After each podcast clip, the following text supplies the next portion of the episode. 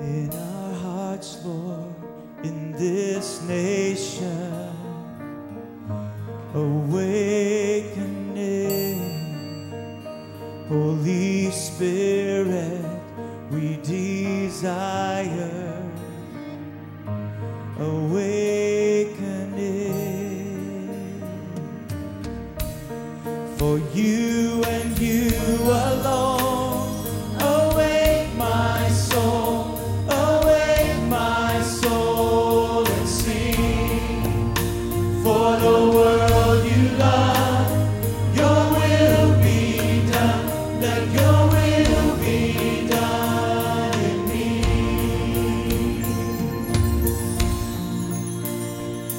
Your presence, in your power, awakening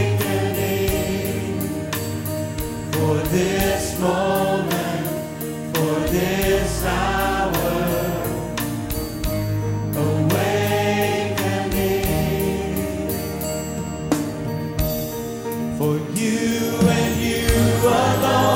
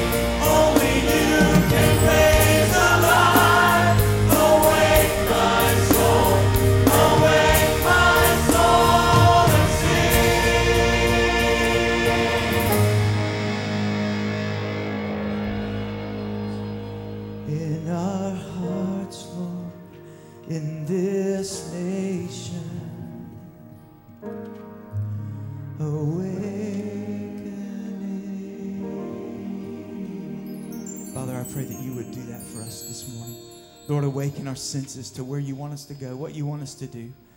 Oh, Father, we trust you today and we love you. And we pray that you would move in this service this morning. Thank you for what you're getting ready to do. In Jesus' name, amen. Cool. But anyway, isn't, isn't God's love better than life? It, uh, isn't he? Good. He is. Let's sing about it. Here we go.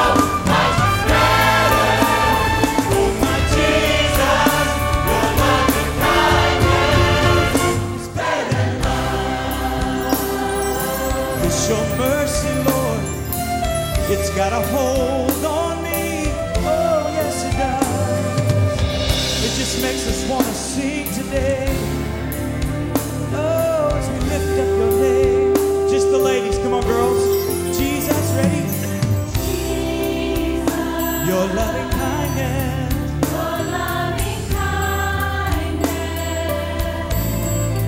better than life itself, better than life itself. All right, join them, guys. Come on, guys. Jesus, Your loving kindness.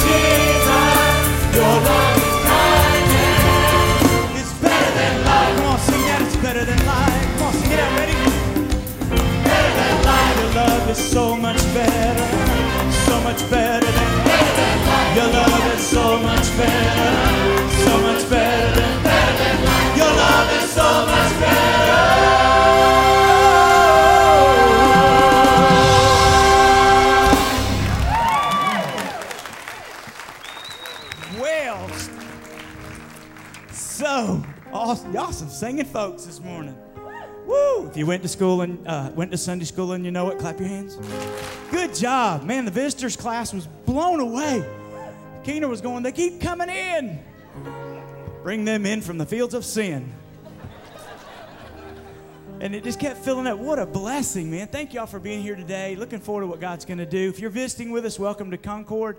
We are happy that you guys are here with us. Fill out the little form. Put it in the offering plate later on so we can have a record of your visit. Uh, this is a neat and exciting place, and we're glad you're here to share in this hour with us. All right, home folks, attack somebody. Tell them it's good to see you at Concord this morning. Do it right now.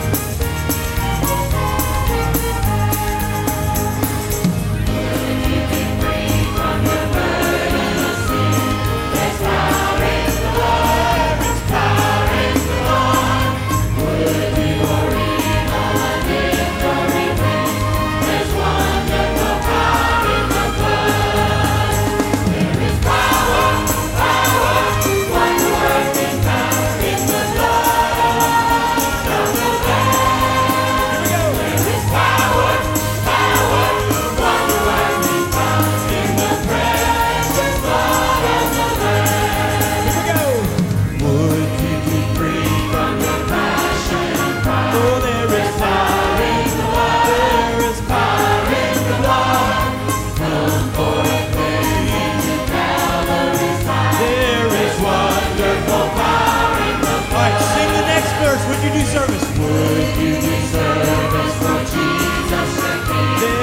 power,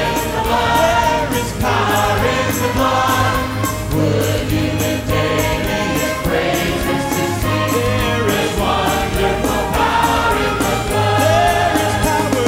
is power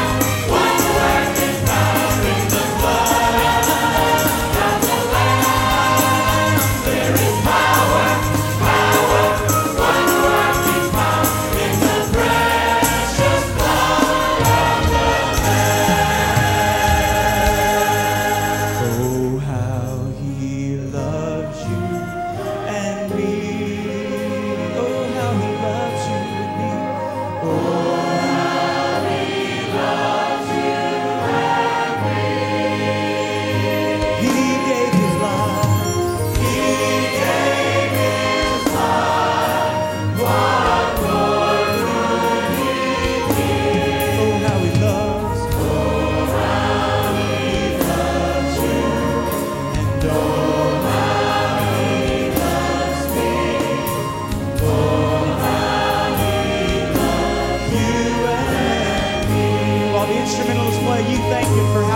been to you.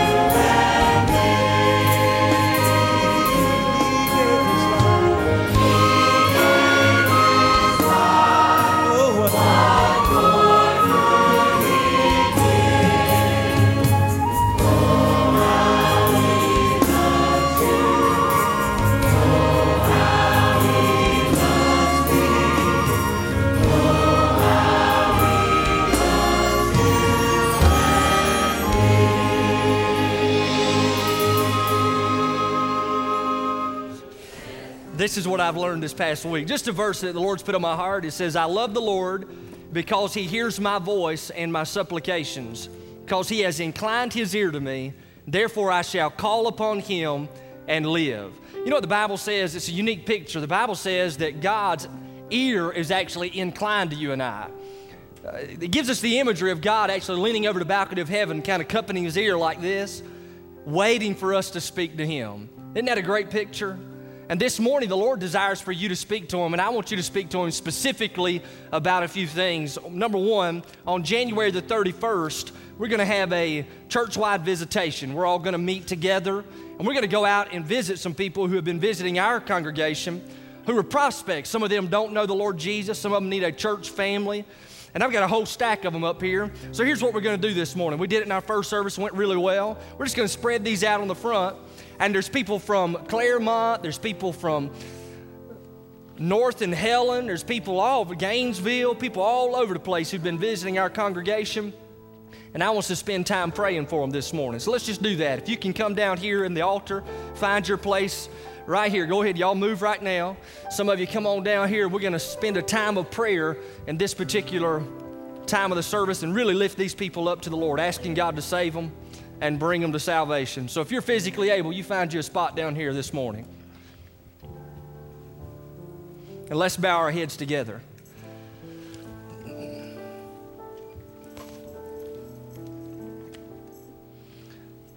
Heavenly Father, these individuals have come into this church. God, there are prospects here who need to be saved. Some of them just looking for a church home. Father, I pray that you break our heart for what breaks yours. And I'm overwhelmed this morning, Lord, that you are cupping your ear, listening to our prayers. And because of that, we love you. And because of that, we are confident that you not only hear our prayers, but you also answer them. So right now, in the name of Jesus, I pray that these individuals who are represented here today, God, I pray if they don't know you personally, that through our prayers, you would plow up their hearts, you would soften them so that they might be ready to receive the truth of the good news of Jesus Christ. And then, God, we pray specifically for the thirty-first as we gather together as a church family to go visit some forty families and possibly even more. God, I just pray that you would use us as your instruments to declare your excellent mercies. And, God, I pray that you would use us to share the good news of the gospel that people might come to know you personally. They might be eternally changed. And Father God, the reality is you have given us a divine responsibility, and that is to make disciples. And God, you've also given us a divine enabler, and that is the Spirit of God. So we trust you wholeheartedly to use us so that we might advance the kingdom of light and that lives might be changed. Now, Father, in our own hearts, we have come to worship you. We have come to hear from heaven. So, Lord, in the same sense that that scripture says that you have placed your hand over your ear and you are inclined to hear us, God, I pray that our spiritual ears will be inclined to hear from you. God, we're going to give you this time. We're going to give you these people. Lord, we know the success is in the sharing. God, you're the one that saves. So we're going to trust you to do the saving. And even this morning, Lord, there may be people here who don't know you personally. They've heard the gospel before, but they've rejected it. They have yet to respond by faith. God, bring them to salvation. Redeem someone this morning that all of heaven might celebrate as well as us. And we'll give you glory for it. And again, we thank you for our time together to worship. May we worship you in spirit and in truth. And all God's people said, amen. Who can satisfy my soul like you? And who on earth could comfort me and love me like you do? Who on earth could be more faithful, true. I will trust in you, Lord. I will trust in you, my God. There is a fountain. Who is the King? Victorious warrior. Lord of everything, my rock, my shelter, my very own, blessed Redeemer, who reigns upon the throne. Living water, rain down your life on me, cleansing me, refreshing me with life abundant me. Freedom for the life I will wear you lead. I will trust, I will trust in I you. will trust in you. I will trust in you, my God. There is a fountain. Who is the King? Victorious warrior, my Lord of everything, my rock, my shelter, my very own, my very own, blessed Redeemer, who reigns upon the throne. There is a fountain. Who is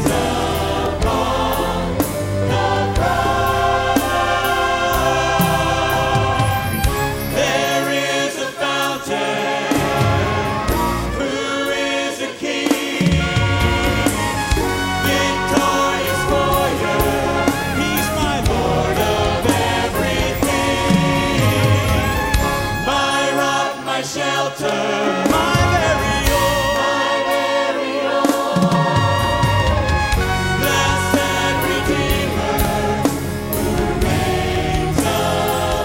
the throne. We praise him in this place today. Woo! We praise you in this place today, Father. Don't we praise him in this place today? And all God's people said, amen. Pastor.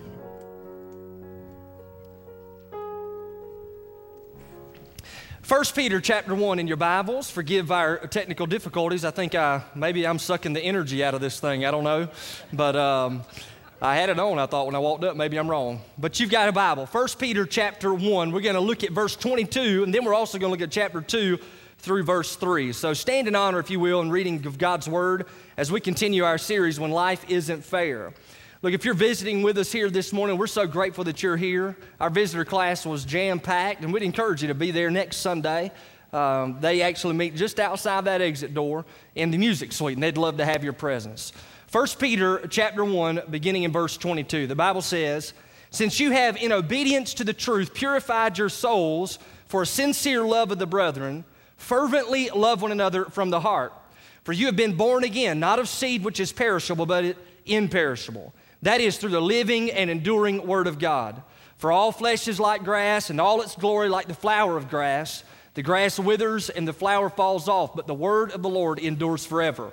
And this is the word which was preached to you. Therefore, chapter two, putting aside all malice and all deceit and hypocrisy and envy and all slander, like newborn babes, long for the pure milk of the word, so that by it you may grow in respect to salvation, if you have tasted the kindness of the Lord.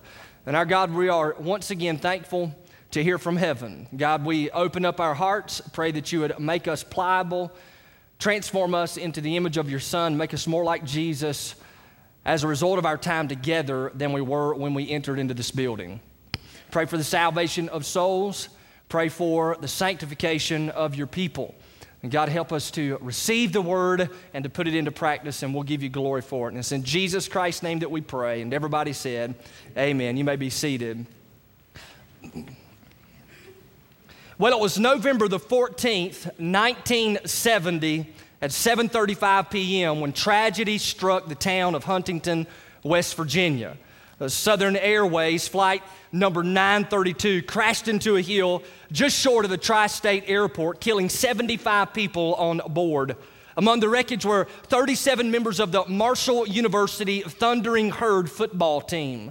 There were eight members of the coaching staff and twenty-five boosters of the school. And in only a second, seventy people who held great prominence at Marshall University lost their lives. Now, in the midst of this tragedy, the school board stood on the verge of canceling the entire football program. They felt it would be best to give up the program at that time so the town could take a collective breath and decide whether or not the football program should be reinstated. However, the three remaining varsity players who were not on the plane had a never-give-up mentality. And they led a grassroots campaign started by these football players, which inspired an entire school. In two thousand six, the true story of Marshall University was put on D V D. As the school board met to vote on canceling the program, the meeting was interrupted by a varsity player by the name of Nate Ruffin. They asked him if he had anything to say, to which he responded, "I don't, but they do." He motioned over to the window overlooking Marshall University's campus.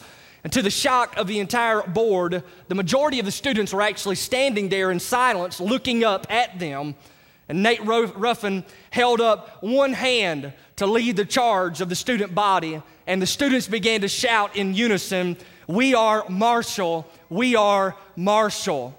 You know, in the midst of the greatest trial in the university's history, their passion for Marshall kept them from giving up. You know, Peter's writing to a group of followers of Jesus Christ who are facing great trials. Some of them was on, are on the verge of literally giving up. Some of the new converts were contemplating going back to their old lifestyle and living the way they used to live.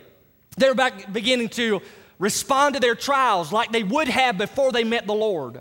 And Peter knew this. Therefore, like Nate Ruffin at Marshall University, he stands boldly in chapter one and following and leads the charge as if to rally the entire New Testament body to begin to shout, "We are Christian, we are Christian." You know, Peter's never give up attitude leads the charge for you and I to not go back to our old way of life before we came to faith in Jesus Christ, but rather you and I are to take advantage of God's grace gifts to us. And this morning we want to look at some of those grace gifts. So what are the gifts that God has given us that we can take advantage of as we rally together through our trials? There are three major things I want you to see. First, we need to take advantage of our new family. We need to take advantage of our new family. Look at your Bible, verse twenty-two. You got it there? Say amen. The scripture says, "Since you have in obedience to the truth purified your souls for a sincere love of the brethren, fervently love one another from the heart."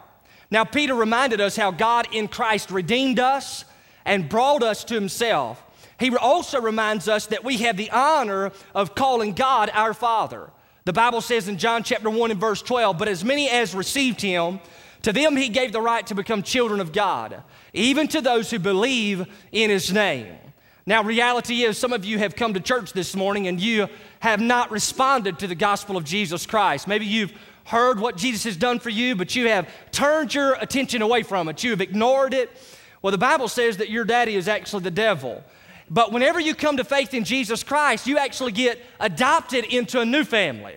And then your daddy becomes God.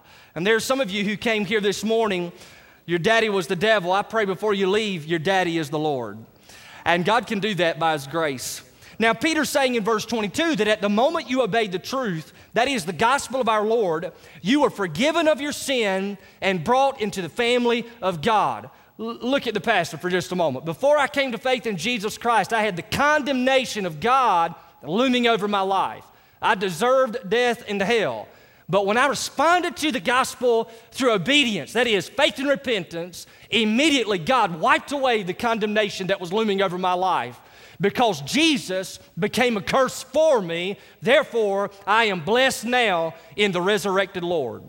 No, however, Peter doesn't leave it at that. He gives us the imagery of something that happened to our souls the moment we believed. Our souls were purified for a purpose. Our souls were purified for the purpose of sincere love for the brethren. Now, the word for love Peter uses at first in verse twenty-two is the word phileo. It speaks of a brother or sister kind of love. That's what you and I are when we came to faith in Jesus Christ. We became brothers and sisters in the Lord. So as I look out at this particular group, uh, those of you who know the Lord, because I know the Lord, you and I have the same daddy. So spiritually, you are my brother or you are my sister. But anyway, that's what you are. I didn't know how to fix that. All right, that makes sense. And it's pretty interesting. You know, I, I've been to, uh, reality is I'm not related by blood to any of you. Well, maybe I should take that back. Maybe I am related by blood because of Jesus' shed blood, but I'm not related to you physically, but spiritually. You and I are part of the same exact family. And I find it pretty awesome. We can call each other brother and sister. And so the Bible not only goes from there, Peter magnifies the love that we have for one another. Remember, he talks about the new family here, this family love between brother and sister. And he goes on now and he says in verse twenty-two, you need to fervently love one another from the heart. Now, this time, Peter doesn't use the word phileo to describe love, but instead he uses the word agape to describe love. Agape love is unconditional love. Agape love cannot be expressed by an unbeliever. Because agape love is God's kind of love. It is unconditional. And you and I cannot, as believers, express agape love among one another unless we are filled with the Spirit of God. But the Bible says that God the Father has poured out his agape unconditional love in our hearts by the Holy Spirit. So God has given us every single thing we need to do exactly what he's called us to do. And he tells you and I that we ought to fervently love one another with no strings attached. Now, let's be honest here for just a moment. How many of you know that there are some sisters and there are some brothers in Christ who are difficult to love? Do y'all know that? Just slip a hand up. Don't point at anybody, but uh, yeah, you, you do know that, right? And what the reality is is that God has gifted us with the supernatural capability to love one another. You know, there have been people in the past that I went to church with, not here, but uh, they were difficult to love. So you know what I had to do before? I knew I was going to run into them. I'd see them in the hallway. So I literally, before I would go to church, I would pray, God in heaven, I cannot love this person. I don't even like them, to be honest with you, Lord. But I need you when I get to church to just fill me up. I mean, take control of my life and love them through me. And you know what I found? God was always faithful to that particular prayer request. And the Bible says that we fervently love one another. Now, that word fervently is a phenomenal word. I'm going to unpack it. He actually uses it again in chapter four. But let me just kind of unpack it for a moment just so we can get a good picture of what he's talking about here. He says in the context of the family of God, we are to fervently love one another. That is, with an all-out manner, we ought to fully stretch ourselves out and reach out to one another in love. It gives the imagery of a horse that is in full gallop. Didn't you see that? You know, I had the opportunity to go to Lake Placid uh, to see the Ironman competition. I wasn't in it, although, I mean, I know that shocks y'all, but um, I did go to it. And I had the great privilege of going to the finish line and seeing everyone run into the stadium at the very end of the race. Now, what's unique about the Ironman is that they pull the tape out for every single person who crosses the finish line. So as soon as one person would cross, they'd pull a new tape out. So everybody gets the feeling of crossing the line. And they even say over the loudspeaker, if it were I that was running, they would have said, "Here comes Levi Skipper." And then he, they would say, "You are an Ironman." And then typically they fall over because they're dead. But anyway, so it's pretty interesting though. Here's what I noticed though. Whenever they're running in the race, and they're getting towards the finish line, they literally, they stretch themselves out just to break the tape, just like this, just skidding over everything they've got. Peter says that's how you and I ought to love each other. Every single thing we've got, we ought to stretch ourselves out to love. Can I give you a good, a good analogy of it? It happened this morning uh, in a Sunday school class, which if you hadn't got in one yet, the challenge is still there. You need to get in one. But there's a Sunday school class. We've got an individual in our church who's broken their ankle, and uh, she has uh, basically an appointment in Atlanta tomorrow morning very early. So the Sunday school class was praying for her and her husband, and then out of, listen, out of stretching themselves out, they took a cup and passed it around and took up an offering so that they could pay for a hotel room for them to stay in tonight so they wouldn't have to drive early in the morning. What in the world is that? That's called love. And listen, you, you, you'll get that experience when you get involved in a small group Sunday school class. I'm just telling you, it happens there. And uh, just so I can remind you, it, you probably won't get it in here. Are y'all all right? I mean, you probably won't, because you'll come in here, you'll shake a few hands, sit down, listen to some good singing, listen to some poor preaching, and then once it's all over with, you'll just get in your car and go home. And here's what I found. When people do that, they'll get around the dinner table and say, "Well, that church just isn't very friendly." Here's a thought. Maybe you aren't. Let me, uh, y'all want me to come back here? I feel like I should play. Oh, that's why I need to stick to my notes here. But you, you, here's what happens, though. Whenever you get serious about your relationship with the Lord and you're growing in your faith, you want to stretch yourself out for people. So somebody says, "You mean there's a group that I can minister to in Sunday school?" Sure is. Where's the finish line? And we get after it. Well, y'all got me all off my notes. I done played the piano. I feel like I ought to just sing an invitation right now and close it up. You know, before you and I came to faith in Jesus Christ, you know what we did with people if they did us wrong? We just gave up on them. If they talked bad about us, you know what we would do? We'd talk bad about them. Before we came to faith in Jesus Christ, if somebody was out there speaking evil against us, sometimes we'd just write them off. We'd treat them unfairly. Not if you're a Christian. We don't act like that anymore. Y'all out there? We are radically, completely different than when, how we were before we came to Christ. There is something different in you. And that's what people see in you. And so we need to take advantage of our new family.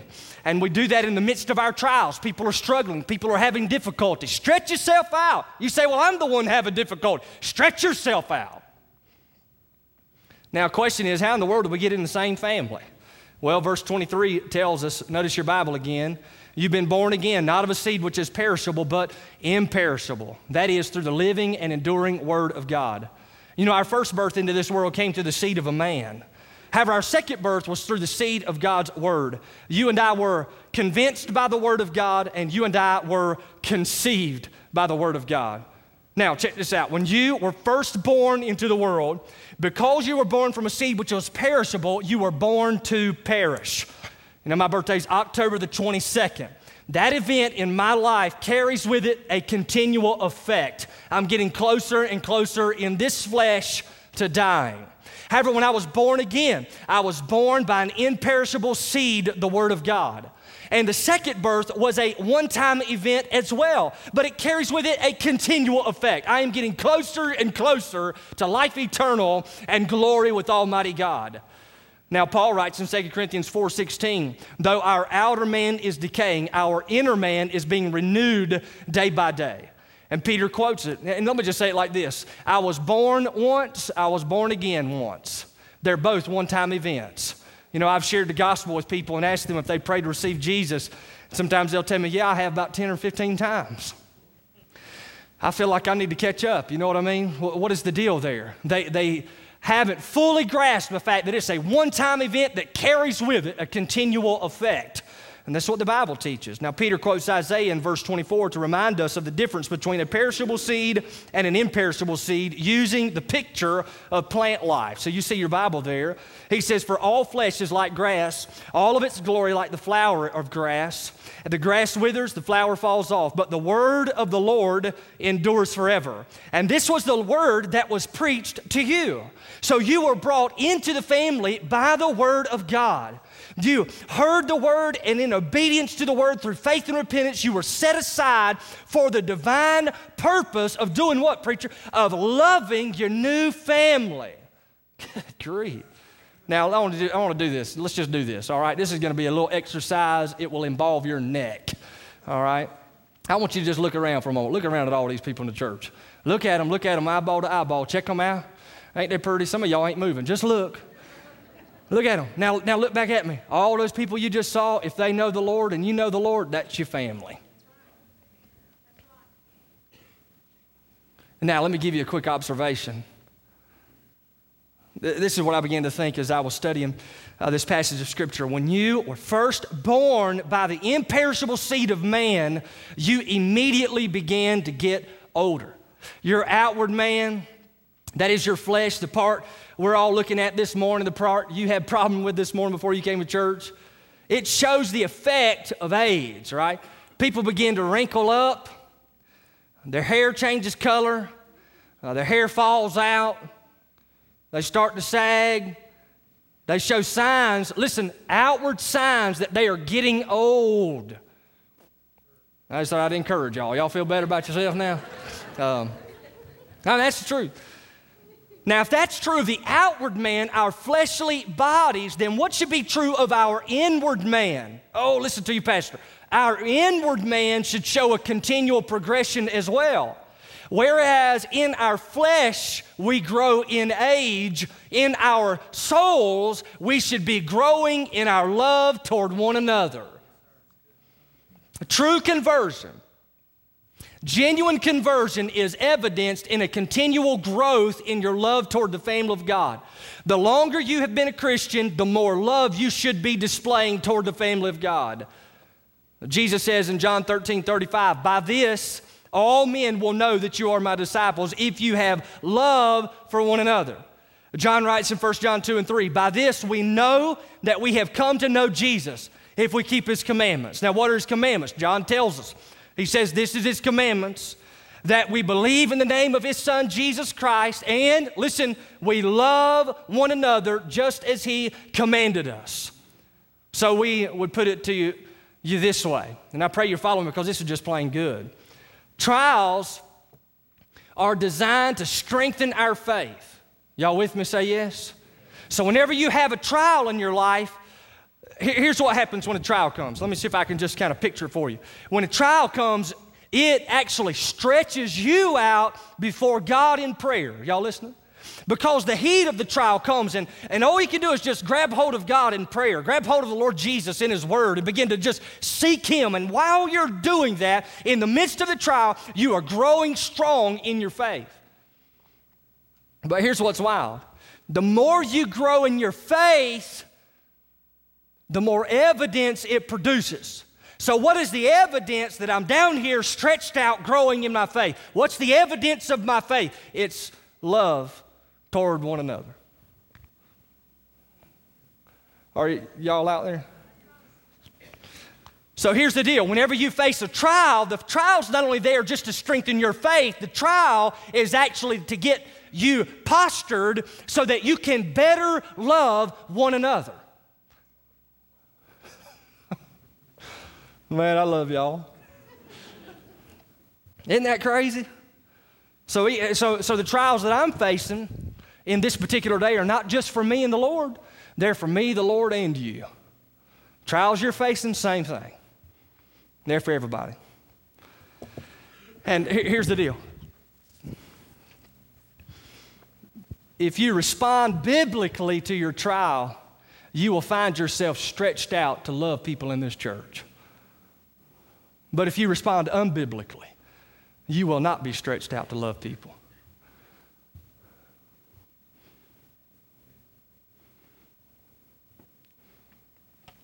Y'all with me?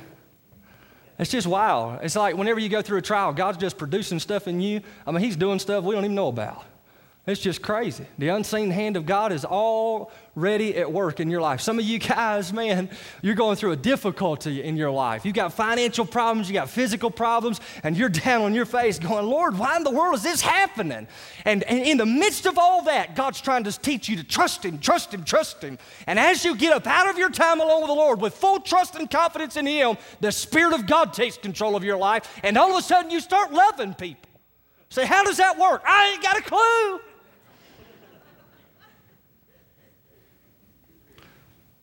But I, but I do know this. That's how people know we are disciples of Jesus, because we love each other. So we take advantage of our new family. You got issues? I got them too. You come in here, you find people, and you love on them. You pray for them. You encourage the fire out of them. You lift them up. You edify them. You build them up with your words. That's what we do, because, look at the preacher, we are Christian. That's what we do. So we take advantage of our new family. Let me give you the second one here. I, I almost passed out. I think I yelled too loud. My neck feels a little swole. Y'all pray for me. That's a trial. But anyway, so uh, I'm sure I'll be able to love you more than before. You're here in a moment. Number two, take advantage of your new title as a prison warden.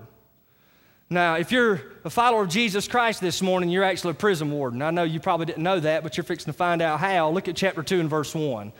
The Bible says, therefore, and he's referring back to what he's already said.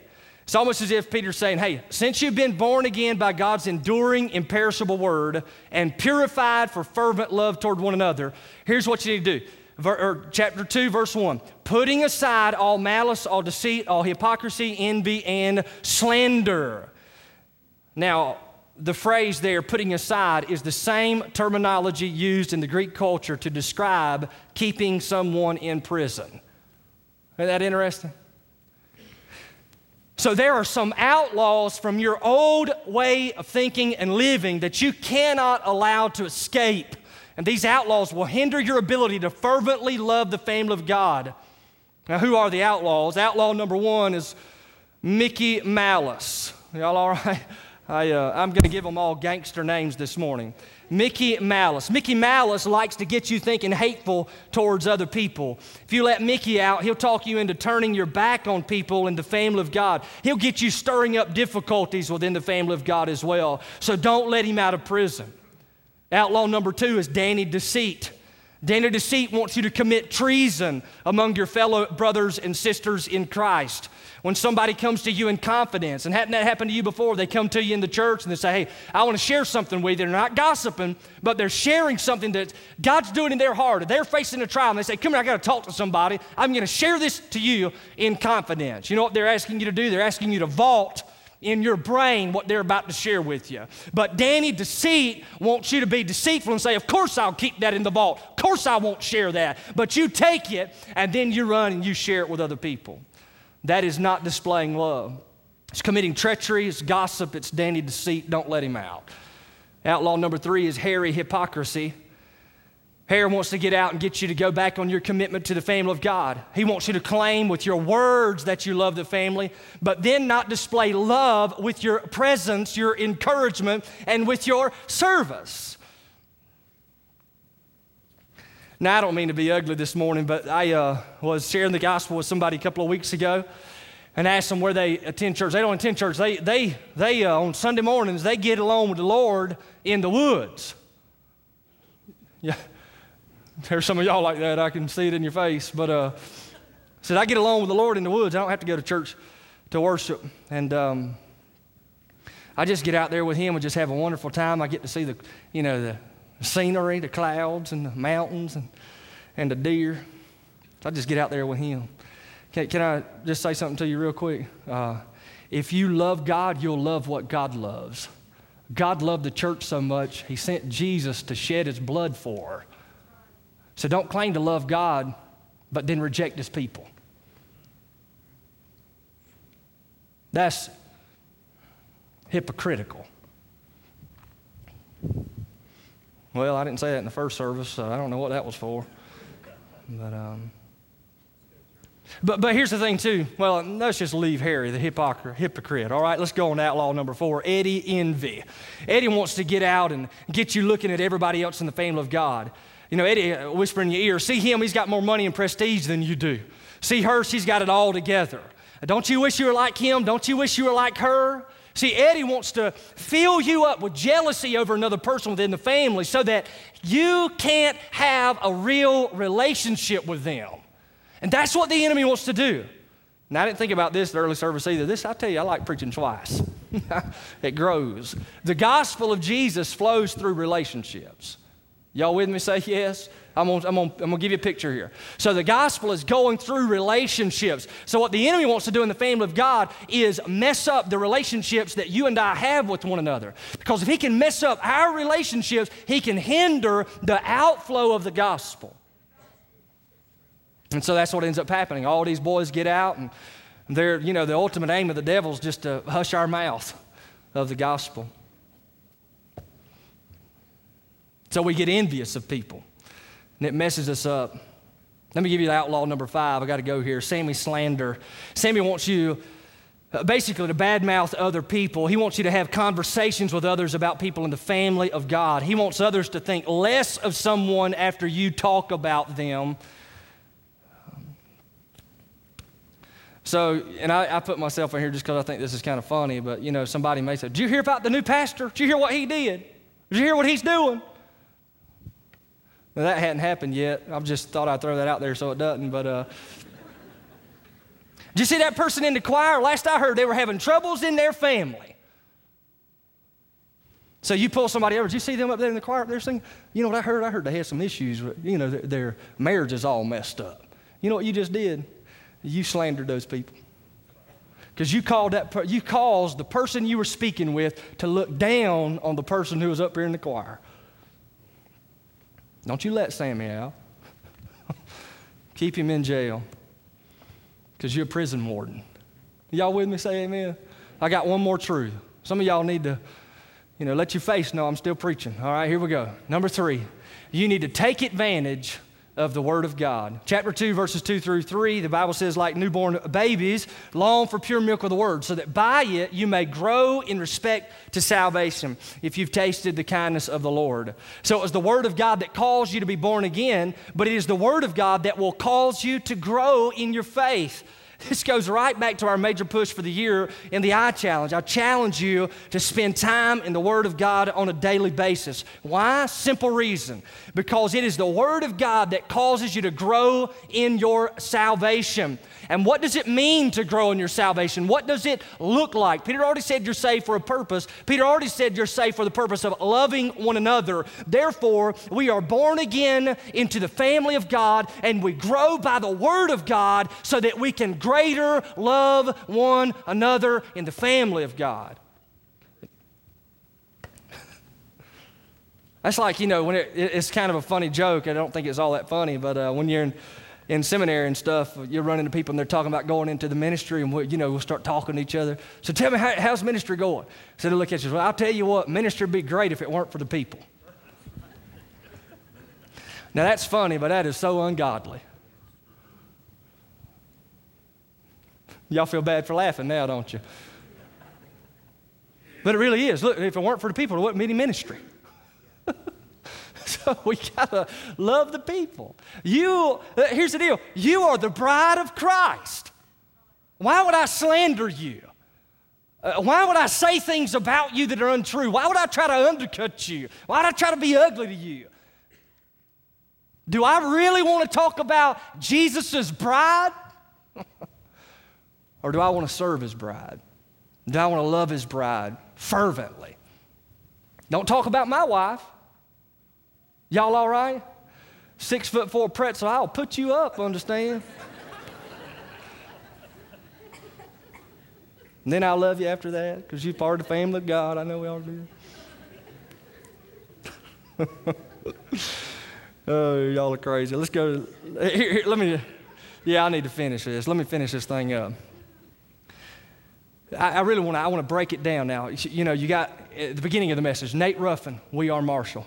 Peter, we are Christian. Now, listen, as we face trials, as we suffer for our walks with the Lord, we need each other here at Concord. We should bend over backwards to express love within this family. And as new converts come into this family, we need to love them fervently. Listen, when new people come to faith in Jesus Christ, you ought to, I mean, stretch out to love them, man. If we don't love the ones God sends us, He might not send us anymore. But we also need to imprison the outlaw attitudes that would hinder us from loving each other. And together we grow in our love through feeding on the Word of God. And so we love one another because, look, we are Concord Baptist Church. And we, we imprison our own outlaw attitudes. Why? Because we are Concord. And we grow in our love for one another by the Word of God. Why? Because we are Concord. That's what we do. So when people travel by this church and we're deeply in love with each other as a body of believers, I think we'll be overwhelmed because God, through our love, will begin to draw people into this worship center. Can it, let me, let me, I'm going to close it for real. I know I said that like four times, but let me, I do that and it won't bother me anymore.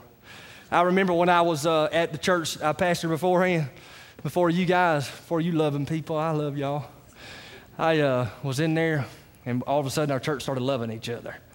And this was, this was wild. People come into our congregation. I'd meet them out in the foyer. So, well, how you doing? I said, we great. I said, hey, how'd you hear about us? I, we don't know. Uh, we've been driving past this church for years, but all of a sudden we just felt drawn to come up here. What in the world is that? That's the people loving each other. Wouldn't it be, I mean, now y'all to invite people to church. Are y'all listening to me? But wouldn't it be something else if people just stumbled in our door? And they said, well, I don't even know why I'm here. I just felt drawn.